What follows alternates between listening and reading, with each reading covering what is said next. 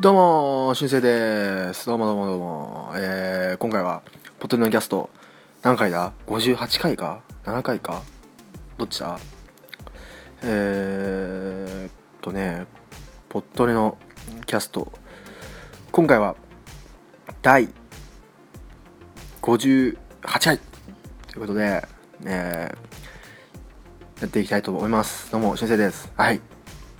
えー、まずは、ハッシュタグ、えー前回ね、お誕生日会やりまして、たくさんね、もう予想以上にたくさん、えー来たので、そちらを読んでいこうかなと思います。はい。えーっと、まあちょっとね、もう、半月ぐらい過ぎちゃったんですけど、5月30日、えーまずはこちらからですね。はい。えーっと、よっちゃんと愛ちゃんのご機嫌ラジオさんからです。しゅんせいくん、お誕生日おめでとうございます。素敵な一日になりますように。月の土地、去年友人にプレゼントしました。相手を選びそうですが、ロマンスと面白さを共有できる方へなら、一サプライズとして面白いかもしれません。かっこ、権利書はやたら立派でかさばるけど、ということで、いただきました。ありがとうございます。本当にね、月の権利、あまあ、月の土地ね、あのー面白いんじゃない？みたいな紹介しましたけど、本当に、あげた人がいましたね。いや、あれだって月の権利ね、もらったから、じゃあ何か、じゃあ今から月ってね、月って家建てていいですかってなったら、多分そういうわけじゃないんでしょ？あれ。だから、ね、まあ、ま、もしかすると、こう、遠い未来、人間が月に移住することになった時に、初めて、ああ、買っといてよかったってなるのかな。ね。ということで、えー、サプライズとしてはね、えーいいサプライズに。まあ、サプラまあ確かにね、確かに月の権利って言われたらね、ちょっとね、ロマンスと面白さありますからね。ね、いつサプライズとして、どうでしょう。まあね、ほら、権利書も、まあ、一応この立派な感じなんでね、かさばるけど、こうなんか飾ったりしたらね、まあかっこいいですからね。はい、ということで、ありがとうございます。そして、えー、お、来ましたね。竹蔵さんからです。あ、俺の可愛い俊生くんが今日18歳になったのか。めでたいなぁ。18かいいなぁ、18。ということで。はい。ね18。ね竹蔵さんは何年前が、何年前の時に18歳だったのかなっていうことで、えー、ね確かにね、まあ、ポッドキャストでね、聞いてくれてる人はたくさん、もう18歳を過ぎた方が多いと思うんでね。はい。ありがとうございます。竹蔵さん。そして、えー、青井さんからです。えー、ラブ、ラブリス。ラブリス。ラブリーストーリーの青井さんからです。はい。えー、俊生くん、お誕生日おめでとう。将来有望でしかない俊生くん。まだ18歳か。勉強も、ポッドキャストも応援してるよ。ということでいただきました。ありがとうございます。そしてね、今回、えー、青井さんはですね、あのーイラストをね、描いて、送ってくれてたんですよ。ありがとうございます。ありがとうございます。あのー、あれですよ。葵さんの、葵さんのアイコンのね、イラストとかも可愛いですけど、この、このタッチでね、えー描いてくれたのでね、あの、前のね、使ってたアイコンもね、ツイッターね、ツイッターの僕の個人アカウントで使ってた前のアイコンも、葵さん描いてくれたんですけど、今回こっちのアイコンに、ね、変わってますのでね、はい。葵さんありがとうございます。嬉しいプレゼントをいただきました。はい。そして、そして、えー、次はですね、五竜ラギさん。えー、まあね、過去に、えー、ポッドキャストにゲスト出演をしてくれた、えー、竜の間の五竜ラギさんです。えー、かなり遅れてしまいましたが、俊生君お誕生日おめでとうございます。我々も 18, 18ですか？らということでね、えーそうです、ゴリュウさんはね、えー同い年なんでね、ゴリさんも今年18時、誕生日はいつなのかな？えーでも、今年ね、えーなるということで、はい。ね、さっきの話とかね、あのさっきの話、あの、前回の話とか、うまく共感できたらなと思います。はい。そして、えーラストですね。えーパンダ、あとシスカスバイトさん、パンダさんですね。シスカスファクトリーのね、ファクトリーのパンダさん。えー、俊くん、お誕生日おめでとうございました。ということで、ありがとうございます。ありがとうございます。ということでね、パンダさんもね、多分年が近い。えー、1、1個上かな？はい、1個上。1個上、1個上ですね。えー、パンダさん、ありがとうございます。。はい。ありがとうございます。ということで、えー、以上。まあ、他にもね、あのー、ハッシュタグではないけど、リプライとかでいただいた、えー、まあ、やつ、やつ、いただいた、ね、お便りとか、えっ、ー、と、たくさんあったんで、本当に皆さんありがとうございました。はい。一部ね、えっ、ー、と、まあそんな、誕生日の、えー、その、えー、後日談的な話は、えっ、ー、と、ポットでミニであげようかなと思ってるのでね、まあ、もしかするとも上がってるかもしれないですけど、そちらをチェックしてみてください。ということで、今日はですね、久しぶりのあのコーナーですよ。久しぶりの、えー、意識を調査しちゃいますよ。久しぶりの。うん。そして、えー、今回の動画ね、ちょっと今回の動画ね、今、決めてる最中だったんですよね。そそういえば、動画何にしようかなってね、決めてた最中だったんですけど、そうですね、じゃああれ行きましょうか。えっ、と、まあもう結構有名なんで見た人多いかもしれないですけど、ミュージックビデオ。ミュージックビデオで、えー、日本語で言ってるのに、日本語に聞こえない歌。ね、もうこれ聞いただけで、あ、あの、この前、先月上がったあの曲ねっていう感じだと思うんですけども、こちらのミュージックビデオ紹介したいと思いますので、今回は、そんなラインナップでお届けします。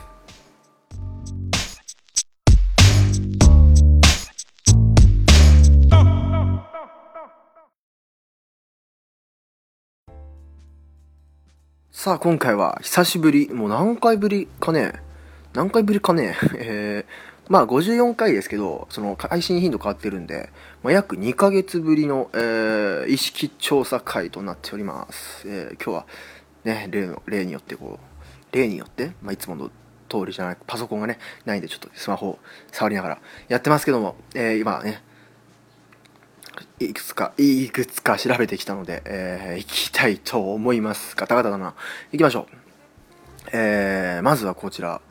えー、まず医療の話ですね、えー、ジェネリック医薬品抵抗あるということで、えー、厚生労働省は新薬よりも安価な後発医薬品ジェネリックの普及率について80%を達成するという目標を従来より半年前倒しし2020年9月とすることを決定後発薬ジェネリックね、はい、後発薬の、使用拡大を、推し進め、医療費の抑制につなげたい考えですが、あなたはジェネリック医薬品に抵抗ありますか？ということで。僕はね、あのー、結構ね、僕ね、病院行くんですよ。結構。もうね、すぐ体が悪くなるんですよ。で、もうね、結構、なかなかに面倒くさい病気とかになるんで、えー、大変なんですけど、まあ、それで病院行くんで、薬ももちろんもらうわけですよね。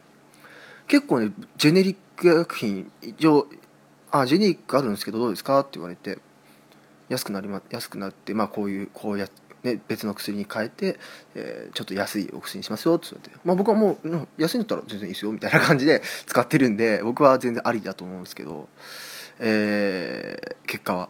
はい、えー、あるが28.9%ないが71.1%です。あ嘘。これあるにしちゃダメじゃん俺これ。ジェネリック医薬品に抵抗ありますかだからないだ。ない、ないです。僕、そう、あるにしちゃった。その、ジェネリック薬品使ったことあるみたいな質問に勝手に置き換えてた。嘘嘘。えー、ないです。僕、抵抗はないです。はい。えー、っと、コメントはね、えー、ジェネリックは抵抗ない方が多いんですね。驚きましたとか。えー、抵抗はないけど、えー、その、なんだろう、副作用的なのに、どんな成分とかちょっと変わってくるから気になるとかね、えー、書いてありますね。えー、そうですね。まあ、その風邪薬とかね、なんかその、細かい薬だけど、ちょっと重要な薬？そのなんだろう、結構重病に効くような薬だったら嫌だなとか、その症状の度合いとかにも、えー、よるという人もいますね。でも安くなるんだったらそっちの方がいいよねっていうのはもちろんありますよね。僕も本当に、医療費はね、本当に、あのー、ね、だってあれ病院とか行ってさ、医療費、まあ、全額負担じゃないにしろ、まあ、払うじゃないですか。でもあれ別にそのお店と違ってじゃあこれしてもらったらいくらこれしてもらったらいくいくら そなんかわかんない。サービスじゃないけどレントゲン1回いくらみたいな感じじゃないじゃないですか。あれだって受けるだけ受けてで受けた結果どこまで受けるかも分かんないじゃないですか。もしかするとそこでなんか例えば整形外科行ってレントゲン取るだけだったらいいけどレントゲン取るだけだったらいいけどレントゲン取ったら骨折れてましたっつってじゃあなんかもう別の処置しましょうってなったらその別の処置のお金もかかる。で何もなければレントゲン費だけでかかるとかさ。あの行ったら行ったらなんか別の問題が見つかったからそれをの検査もしたみたいな。そしたらまたその分のお金がかかるじゃないですか。だから行っていくらかかるか分かんないんですよ。あれ嫌なんですよね。しょうがないのかもしんないけどあれ大体じゃあ1回診察は大体もうこのお金だけみたいな決まってればいいんですけどあれだって3まあじゃあ1回3000円か4000円まあそれ高すぎか。まあでもそんぐらいするか整形外科行ったら。くらいっつってすごいなんか面倒くさいのを見つかってじゃあ検査したら倍ぐらいの値段になりましたっつったらええー、ってなるじゃないですか。なんであれちゃんとこうなんだろう。料金ね明確にししてほしいですよね。薬だってあのー、ね詳しくないからどんな薬がいくらするかなんか知らないじゃないですか。なんでね。だからもう大体この薬だったら、えー、いくらってあのー、ね処方箋に書いてあればいいんだけど。あれ書いてないですよね処方箋にね。行って薬局行って出してもらって薬局薬出してもらった時にいくらですってなるじゃないですかだからあれもちゃんとなんか俺は記載してほしいですけどね僕はね。ということで、えー、まあだからだから安くなった方がいいかなっていう感じもあります。はい。ということでジェネリック医薬品。皆さんどうでしょうか、えー、どんな皆さんね薬持ってるか知りませんけど、えー、抵抗ある方何か教えてください。そして次次はですね、服屋とかの話かな。えー、声かけ不要を合図するショッピングバッグ、どう思う？ということで、えー、アーバンリサーチが、えー、声かけ不要を合図するショッピングバッグを考案。助かるといった声の一方、寂しいという声もあるようですが、あなたはこの意思表示システムどう思いますか？ってことで、あれですね、洋服屋さんとかに行くと、こう一人でプラーってなんかちょっと眺めてるだけでも、お客さんどうすか？みたいな。何を探しですか？みたいな。来るじゃないですか。あれをやめてくださいっていう意思を表示するためにバックそういうなんか don't don't touch me みたいな。don't talk me みたいな。わかんないけどそういうどんなからか知らないですけどバックそういうあんのかな？そうそれがあったら来ないよみたいな。バックがあるらしいんですけど僕知らないんですけど見たことないんですけどその声かけ不要バックどうすか？っていうやつですね。僕はねいや俺はそのコミュ障なんで コミュ障なんでうん。来てほしくないんですよね。まあそんなに自分で服買い行くこともないしまあ多分ねこういう声声かけてくる店ってちょっと規模がちょっとちっちゃい店だったりするんですよ。例えばユニクロでやっててもそんなユニクロでねでっかいユニクロで眺めてても誰も声かけてこないですし。なんであれですけど。あのちっちゃいお店とかねあのなんかそのなんだろう。ショッピングモールのお店とかねよくありますよね、えー、どうでしょうか。えー、俺はね声かけてほしくないので声でもだとかといって声かけ不要バッグっていうのもまあなんなんつうかな。なんか「おい話しかけてくんだよ」みたいな。だからその声かけシステムもそもそもいらないんじゃないかなって思うんですけどね。もうなんか困ったことあったら聞くしみたいな、うん、声かけシステム自体がねって感じするんですけどどうでしょう。僕だから、まあ、一応賛成をしておきますけどね、うん、はい。えー、賛成が63%多いですね。反対が16%どちらとも言えないが20%です。はい。あ、コメントいろんなありますね。えー、持ったはいいが困りごとが起こって店員さんを呼ぶ羽目になったらなんか情けないと、えいうことで、えー、コミュニケーション能力さえ高ければ済む話そうなんだけどね。そうなんだけど。うん。えー、あとはね。まあそういうなの持たずに嫌だったらきちんと口で言えよっていうね人もいますけどね、まあ、そりゃそうなんですけどね。えー、いいですね。いろいろ。Facebook なんでね、Facebook コメントなんでね、なかなかちょっと長文コメがね、多いんですよね。はい、意識して見なくなるから万引きが増加しないか心配とか。そんなことはあるかちょっと考えすぎな気もしますけどね。はい。ということでね、えー、まあこれはね、服屋じゃなくてもありますよね、こういうことってね。服屋じゃなかったらなんだ多分服屋が一番多いと思うんですけどね。うん、というわけで、じゃあ、服屋の、えー、ね、声かけ禁止。声が禁止というか声かけないでくださいバッグ。こちら、えー、皆さんはどっち派どう思いますか？コメントねあったら寄せてください。お寄せください。ということで次行きましょう。さあ次はですね、えー、まあ学校の、えー、お話なんですけども、えー、皆さんね部活動って何やってましたかね？部活動。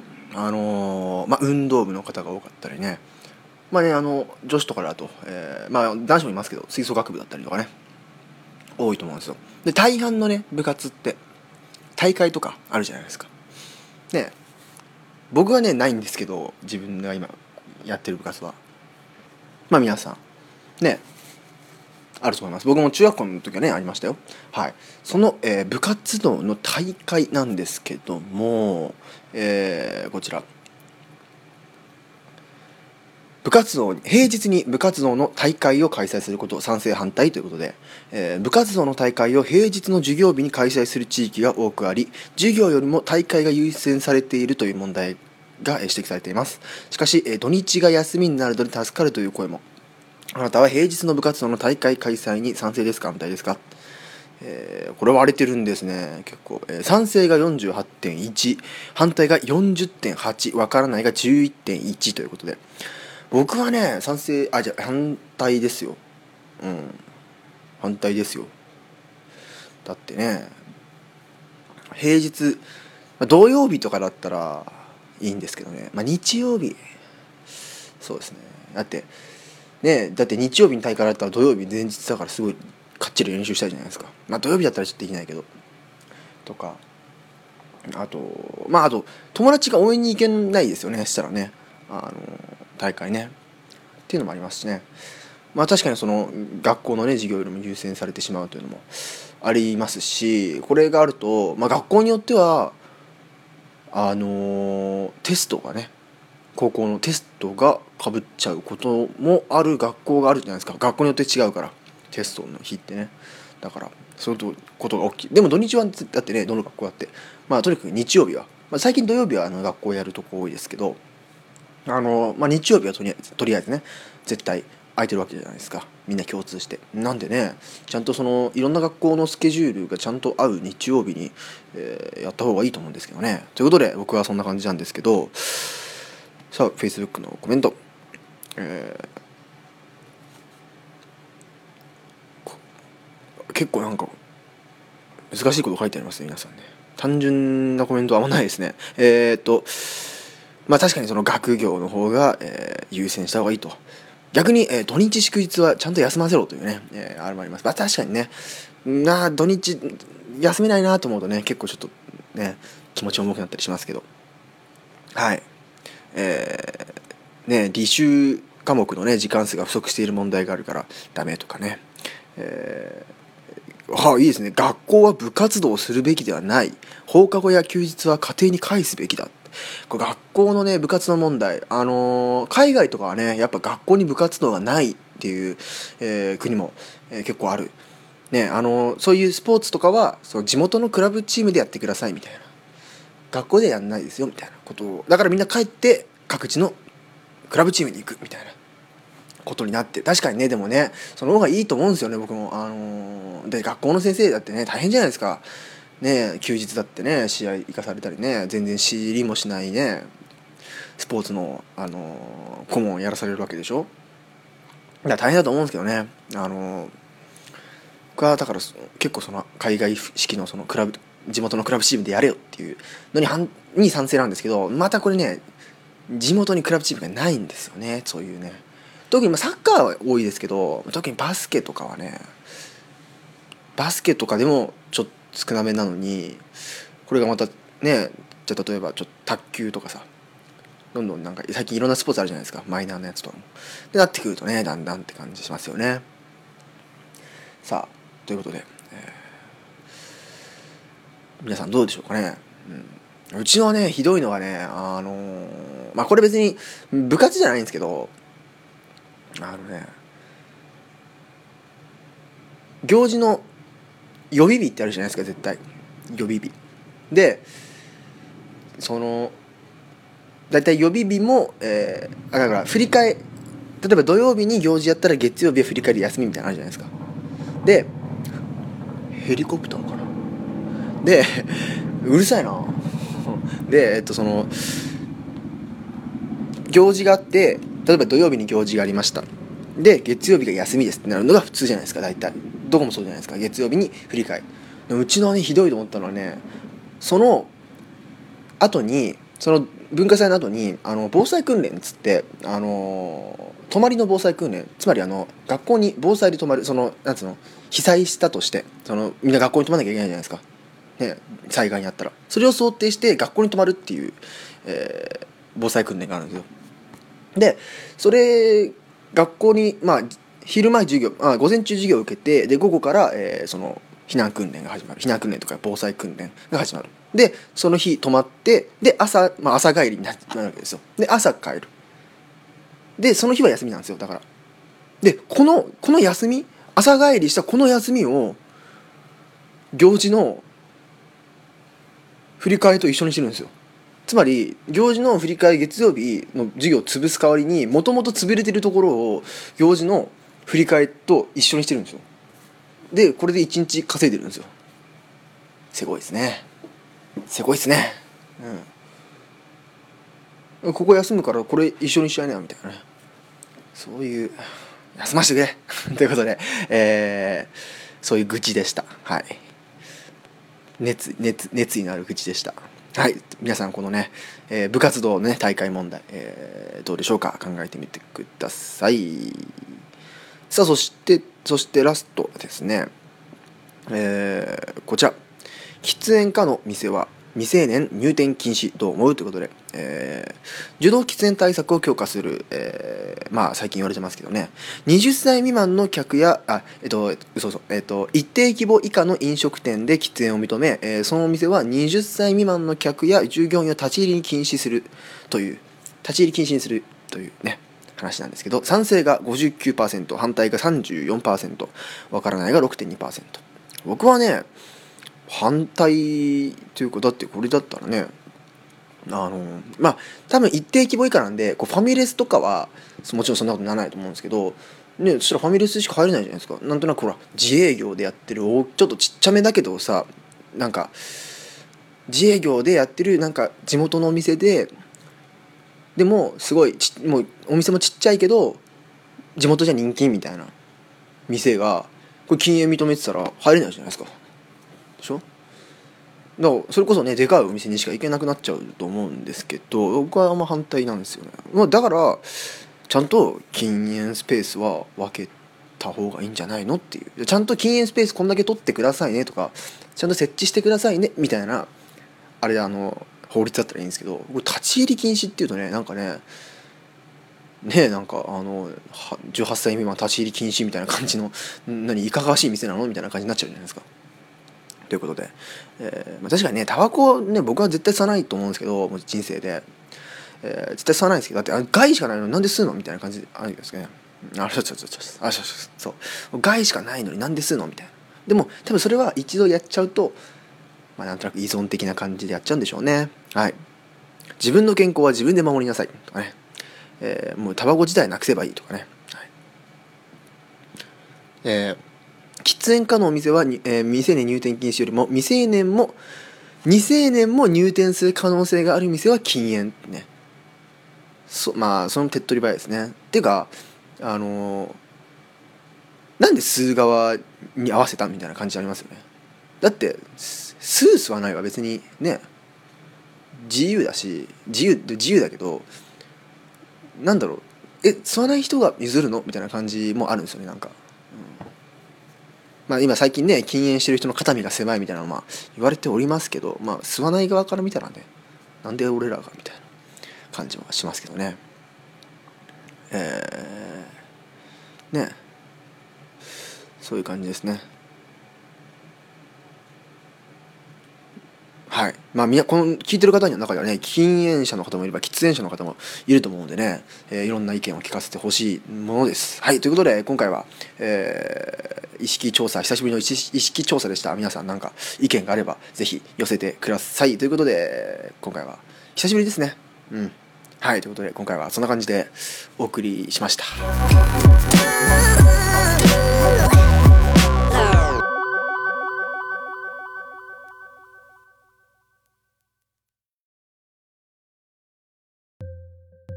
さあということで今回の動画紹介していきましょう。今回の動画はミュージックビデオなんですけど結構もう人気なやつですね。有名なやつです。なんで知ってる人も多いと思います。はい、えー今回はですね、えーかの有名なてかもう最近どんどん人気になってます。岡崎体育さんの、えーミュージックビデオ「ナチュラルリップス」というね、えビデオでございます。はい、え岡崎体育さんはえっとまあちょっと前にね、えーアルバムを出したわけなんですけどもまあその中に入っていくる曲。はい。でえっとこのね今回紹介してるナチュラルリップスの前に「感情のピクセル」というミュージックビデオを、えー出しててえーこちらも超人気と、えーすっごいもうねすごいかっこいいロックサウンドバンドのバンドサウンドなんだけどサビがちょっとおかしいみたいなね、えー感じ。でまあこのとにかくこの岡崎体育さんはもう面白い曲をもう作ることにも熱意を注いでるというか、えーでもそのアイデアがすごいですね毎回ね。まあミュージックビデオのねあの曲で有名になりましたけど。はい。今回はですねナチュラルリップスというのはですね、えー昨年1月に、えー彼、えーと岡崎体育さんが、えー、ツイッターに投稿し話題になった動画、えー冷蔵庫に貼ってあったメモ書きを英語風に読んでみたという動画から、えー着想を得て作られたもので、えー岡崎体育はおしゃれなアシャアシャドアシャドジャズっていうのかな？アシャドジャズに乗せて英語のような発音で日本語の曲を歌っていると、えーミュージックビデオは岡崎が監督演出を、えー自ら行い一人三役を演じているということで。書いてあるんですけど、えーまあ、これなんとなく逆逆空耳というか日本語まあね空耳アウトでも有名なように日本英語の曲が日本語に聞こえるってことがあるじゃないですか。じゃなくてこの曲は歌詞は日本語なんですけど発音が英語っぽいみたいな。あのすごい崩して言うというか日本語の発音を。ドラプロフなんつうの？なんか なんだろうね。あの何が分かりやすいかな。え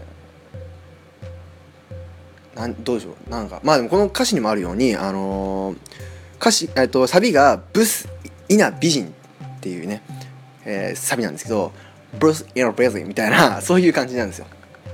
そういうふうにまあちょっと英語っぽく聞こえる、えー逆空耳ソングとなっていてですね、えー結構あの発音その英語っぽい発音にすごいこだわり入れてるなっていうのとあのまあね英語になるように日本語の歌詞作ってるんであのちょいちょいなんかネタっぽいねあの普通に日本語で見たらおかしいだろって歌詞もあのまあ、英語っぽく発音してるんで、ね洋楽に聞こえるっていうそういう曲です。はい、なんでこれね、まあ、ミュージックビデオはあのその日本語のちゃんとした歌詞が出てくるんですけどこれ目つぶって聞いたらねほぼ洋楽です。はい、知らないねそうこのネタを知らない人が目つぶって聞いてたら洋楽ですほとんど。ということで、えーそんな岡崎体育さんの「ナチュラルリップス」はい、皆さん聞いてみてください。M ステにもね、えちょっと前に出てましたね。はい、ということで、えー今回は以上です。はい。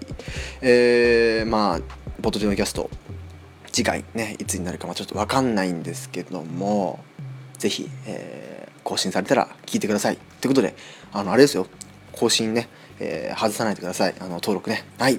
ということで、えーお便りお待ちしております。えーハッシュタグは、えーポットで、ツイッターは @poddode メールはアートワークに書いてあります。Saturday.podcast.gmail.com Google フォームでもお待ちしております。というか Google フォームがもともとメインなんでね。Google フォームに送ってください。ということで、えー今回は以上です。以上です。はい、えーまた皆さんのからのレスポンスお待ちしております。ということでまた次回お会いしましょう。